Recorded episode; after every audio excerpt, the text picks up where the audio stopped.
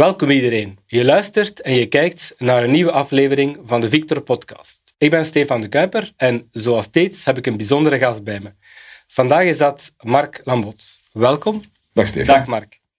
Ik, uh, ja, we starten altijd met een korte introductie. We gaan dat ook nu zo doen. We gaan dat ook vandaag zo doen. Dus uh, ook hier ben ik ervan overtuigd dat de meeste mensen jou wel kennen.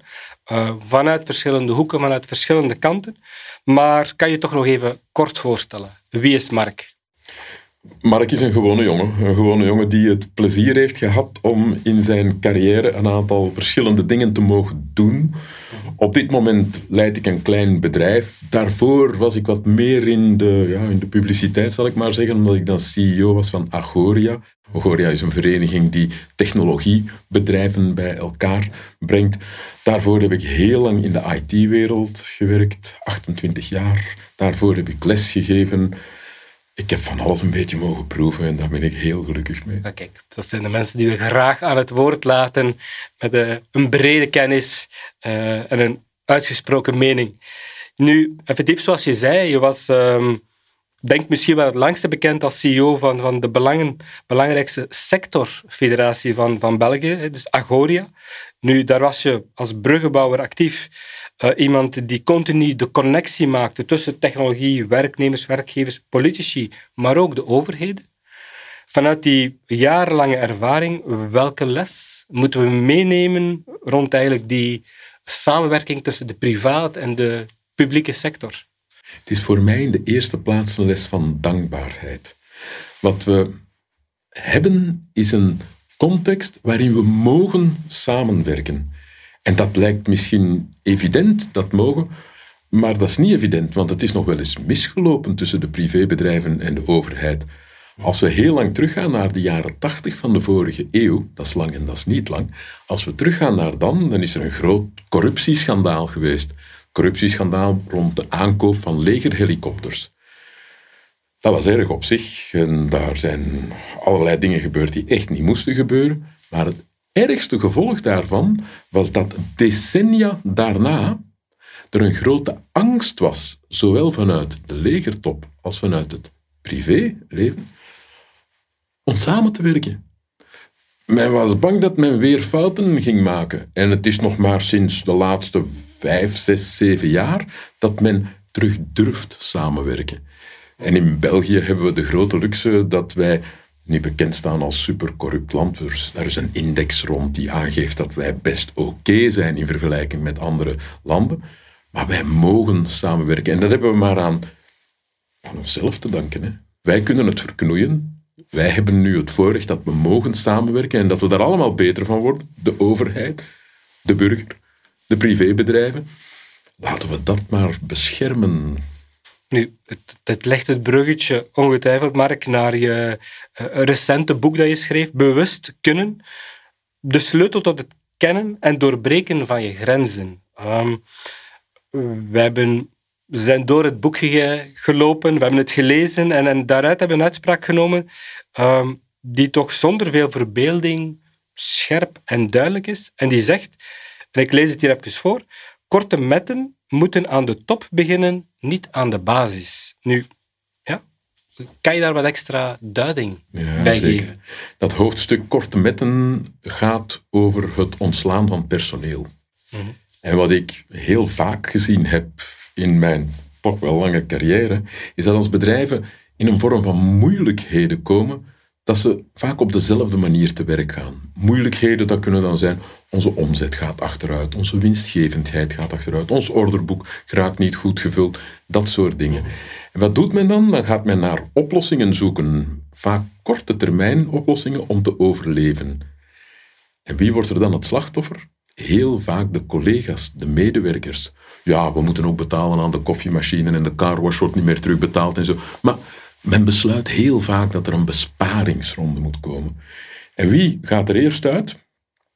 De jonge werknemers. Want daar moeten we de kleinste ontslagvergoeding voor betalen. Dus dat mechanisme, dat kennen alle bedrijven. En zo hypothekeer je je eigen toekomst. Dat is wat wij doen heel vaak. Wat we zouden moeten doen, is eens goed kijken waarom we in moeilijkheden gekomen zijn. En vaak leggen we dan de, de schuld tussen aanhalingstekens bij externe factoren. Uh, vandaag is de oorlog in Oekraïne die overal verantwoordelijk voor is, maar het ligt altijd wel aan iemand anders.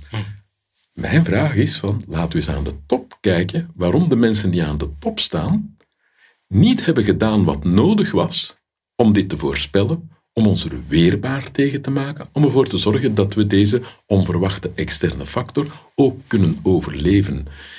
En dat zie ik, of dat heb ik in elk geval, vaak niet voldoende zien gebeuren. We gooien de jonge mensen eruit. Wel, misschien moeten we ook eens aan de top kijken wat er daar misgelopen is. En dat vereist maturiteit van die top zelf natuurlijk. Uh, zij moeten zichzelf in vraag durven stellen. Dus dat zou ik graag meer zien gebeuren. We bouwen verder in het verhaal. Ik voel het. Je boek zit vol met verhalen en, en het gaat vooral meestal, hè, zoals je zelf zegt, over hoe mensen met elkaar omgaan. En vooral ook hoe men met elkaar communiceert. Nu, eh, de boodschapper is in jouw boek ook steeds verantwoordelijk voor het feit dat die boodschap goed en duidelijk begrepen is. Nu, heb je daar een aantal voorbeelden bij? Ja, het is een beetje een confronterende uitspraak natuurlijk, hè, dat het degene is die de boodschap brengt, dat die er verantwoordelijk voor is dat de ander ze begrijpt. Mhm. Ik heb dat ook nog maar pas een jaar of 10, 15 aanvaard. Daarvoor dan vocht ik daar hard tegen.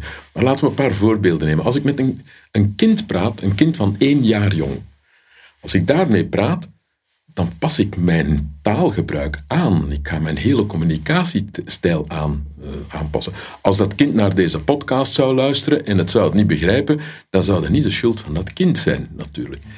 Op een gelijkaardige manier moeten wij er ook voor zorgen dat we, als wij communiceren met iemand anders, dat we begrepen worden. Wij zijn daar soms het slachtoffer van.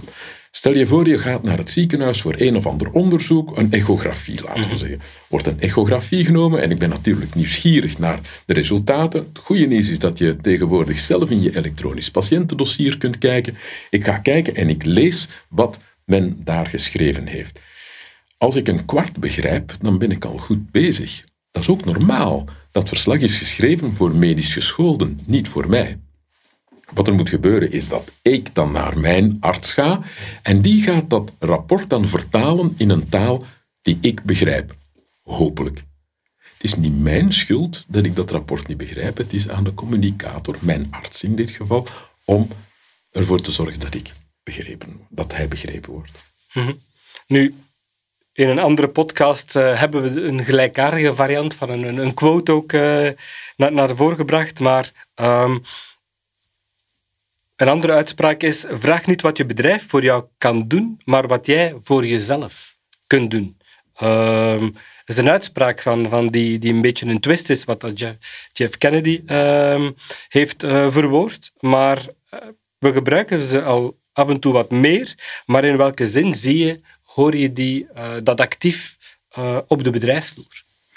Op de bedrijfsvloer horen we nog wel eens mensen zeuren en zagen mm en klagen over wat er allemaal niet goed gaat, over, en wat anderen dan moeten doen om hun probleem op te lossen. Ik ben 45, dus ik ben oud. De mensen zeggen dat niet. Elio Di Rupo heeft de bedrijven verplicht om voor oudere werknemers, mensen van vijf, vanaf 45, om daar een welzijnsplan voor op te stellen. Dus wij indoctrineren mensen al met vanaf 45 ben je oud en dan moet er iemand iets voor je doen. Het bedrijf in dit geval. Mijn stelling is dat we eens vaker zelf iets moeten doen. Dat we er zelf wat moeten aan doen. Ik hoor mensen nog wel eens zeggen, ik werk hier nu al lang en het is al lang geleden dat ik nog eens een opslag gekregen heb. Ik vind dat ik te weinig verdien. Als ik dat hoor, dan stel ik altijd de vraag, waarom blijf je hier dan? Als je echt vindt dat je te weinig verdient, waarom ga je dan niet ergens anders naartoe? Mijn baas is een vreselijke zak van een vent. Waarom blijf je er dan voor werken? Ga ergens anders naartoe. De, de huidige arbeidsmarkt laat dat toe. Die stap is moeilijk voor mensen. Mensen vinden het vaak makkelijker om te zeuren dan om zelf het heft in handen te nemen. En daar is ook een reden voor. Hè. Ik kan heel makkelijk zeggen, ik verdien te weinig. Maar als ik op de markt ga kijken, Als ik echt een andere job zou willen gaan doen, dan word ik geconfronteerd met wat mijn marktwaarde echt is. En dat kan nog wel eens confronterend zijn. Dus mijn stelling is, laten we iets minder klagen en zagen. En als we niet tevreden zijn, laten we dan maar actie nemen. En doe er dan zelf iets aan. Nu, we leven in een uh, sterk technologisch gestuurde wereld, waar we vandaag uh, onder controle hebben, zou wel eens anders kunnen uitzien, uh, bijvoorbeeld morgen. Hè. Dus zo, zo, snel gaan de dingen eigenlijk. Vandaag is het A en, en datzelfde iets kan heel snel evolueren naar een compleet ander verhaal. Die evolutie is echt heel groot. Een groot deel van de bevolking heeft ook wel moeilijk, uh, het moeilijk mee en het last van veranderingsmoeheid. Uh, vooral leidinggevenden moeten hiermee dan aan de slag gaan.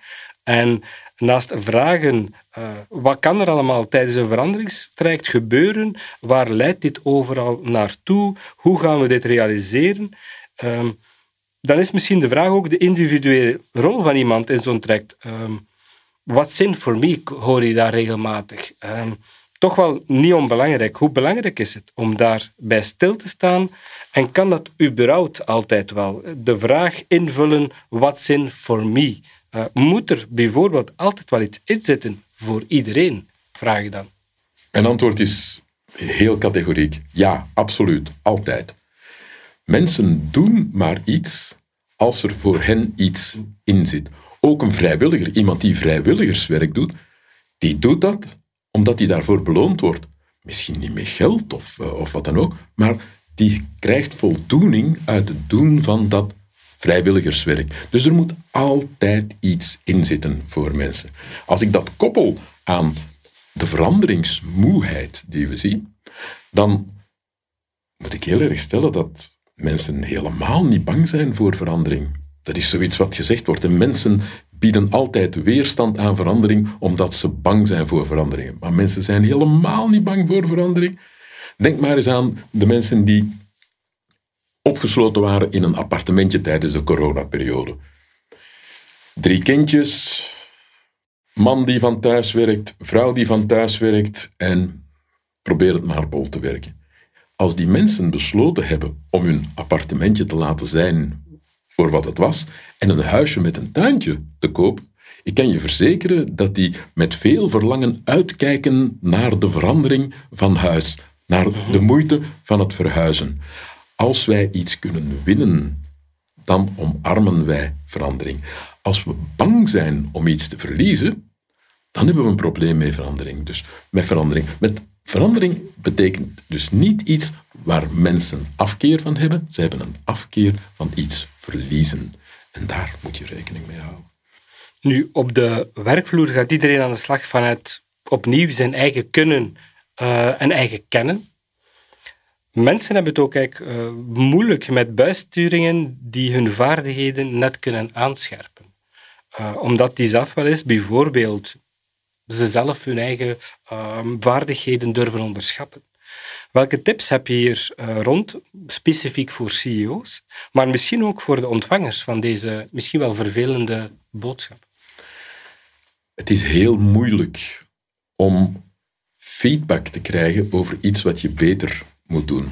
Omdat wij dat heel snel gaan ervaren als kritiek of dat we het gevoel krijgen dat we gefaald hebben. Nu, je weet dat ik opleidingen geven, dat ik mensen leer spreken. En daar komen ook vaak CEO's naartoe. Zijn vrouwen of mannen die al heel lang meedraaien en die al, die al een zeer mooi niveau hebben. En het erge voor die mensen is dat zij zeer zelden opmerkingen of aanmerkingen krijgen van de mensen die voor hun werken over hoe ze iets beter kunnen doen. Op een of andere manier durft men dat nog altijd niet. So be it. Maar het is noodzakelijk om te weten dat je iets doet dat verbeterd kan worden, want anders kun je het nooit verbeteren. En het heeft dus alles te maken met de manier waarop je dat brengt. Als mensen bij mij op cursus komen, dan confronteer ik ze met videobeelden van henzelf, met geluidsopnames van henzelf, zodat ze hun eigen tekortkomingen, verbeterpunten zien. En als dat in een veilige omgeving gebeurt, en als je dan samen werkt om het beter te doen, dan is het een leuke succeservaring eerder dan kritiek of falen. een goede tip. Ik zal ook de, de podcast eens uh, goed in detail bekijken, zodat ik de, de details en de... Ik zal jou gratis advies geven, oké. de resultaten zien van wat ik hier allemaal aan het zeggen ben.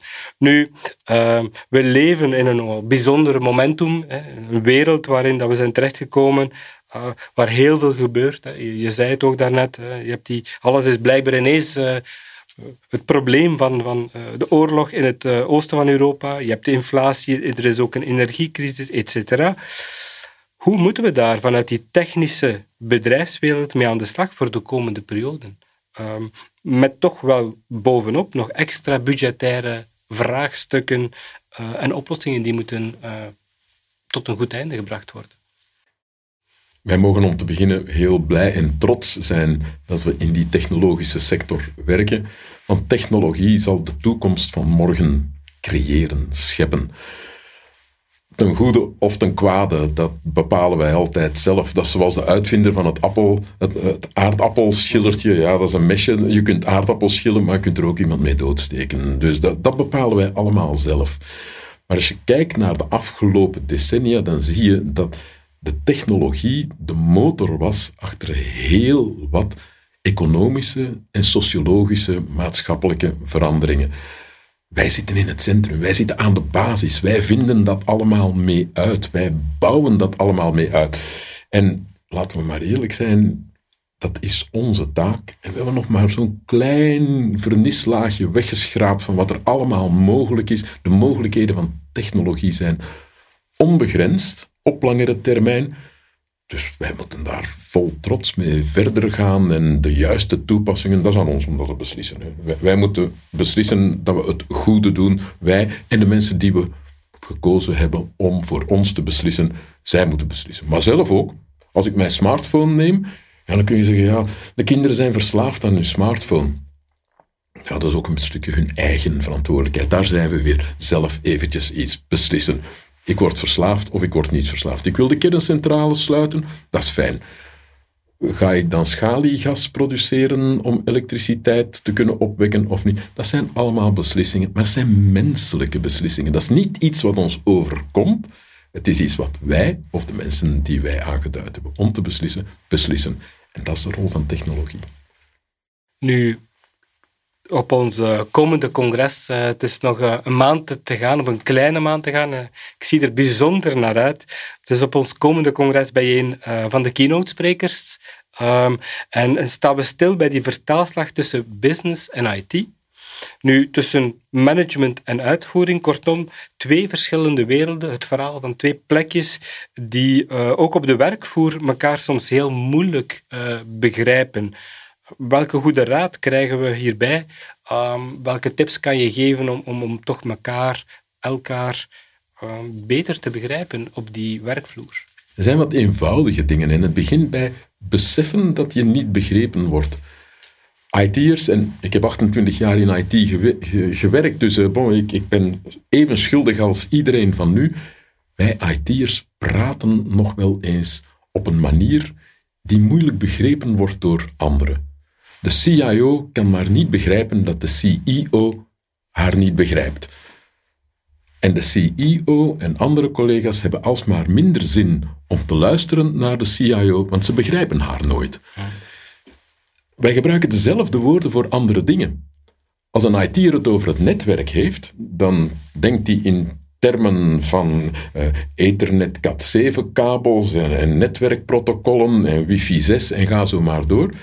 Terwijl de verkoopdirecteur directeur, die zal waarschijnlijk hebben over het netwerk van dealers die die heeft. En een verkoper zal denken aan het netwerk van mensen die die kan contacteren om iets te slijten. Wij gebruiken dezelfde woorden voor andere dingen.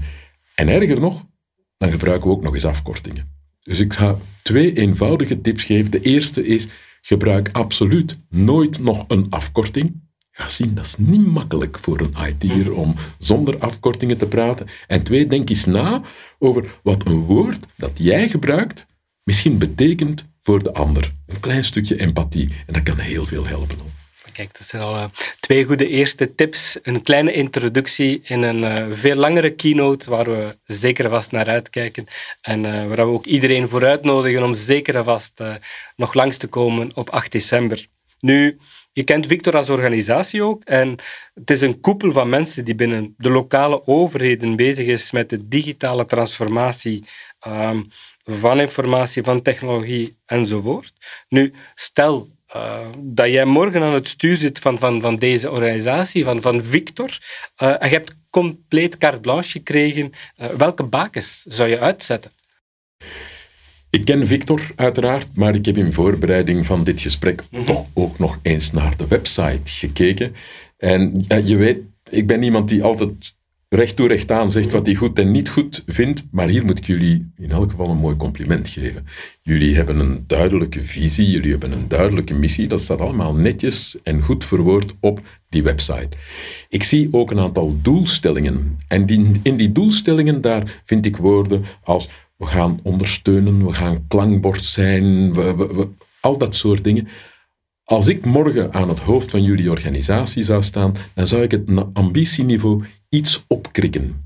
Dan zou ik van het ondersteunende naar het trekkende gaan. En dan zou ik spreken in termen van de verantwoordelijkheid nemen om. De erkende aanspreek, het, het, het, erkende aanspreekpunt zijn voor, de erkende spreekbuis voor, de verantwoordelijkheid nemen voor. Dus dat stukje zou ik erbij zetten en de mensen die mij uit het verleden kennen, die weten dat ik dat ambitieniveau best heel hoog durf zetten. En het rare is, als je dat doet, dan behaal je die objectieven gewoonlijk ook nog. Dat is zeker iets wat ik zou doen. Maar jullie zijn heel goed bezig, dat is duidelijk. Maar toch, we zijn nu twintig jaar verder. Ik voel nog heel veel speelruimte tot uh, groei en heel veel marge en heel veel mogelijkheden om onze, onze doelgroep, uh, onze leden en onze partners beter uh, te helpen.